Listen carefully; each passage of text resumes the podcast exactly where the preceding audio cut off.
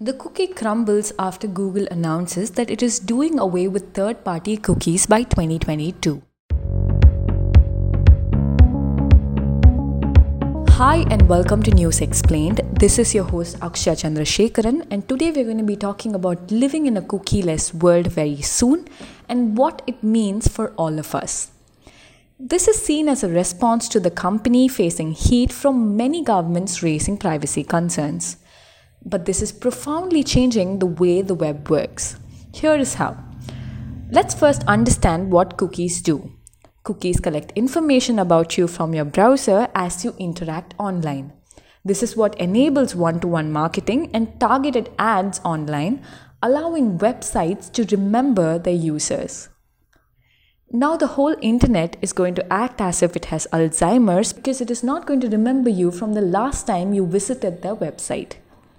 This obviously, as you may have guessed, creates challenges for marketers and the ad tech community. How will they reach their target audience in a cookieless world where identities will be protected?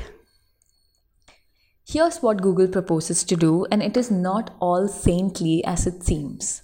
Instead of cookie tracking, Google now puts users into groups or cohorts based on common interests and shares this information about the larger group for advertising.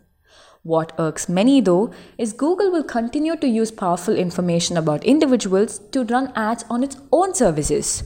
So, no other company except Google can link your online behavior to your identity, making its first party data so much more valuable.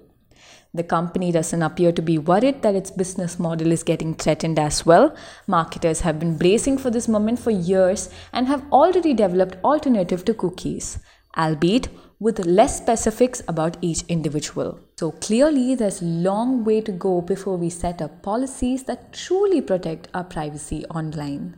Thank you. Tune in for more podcasts.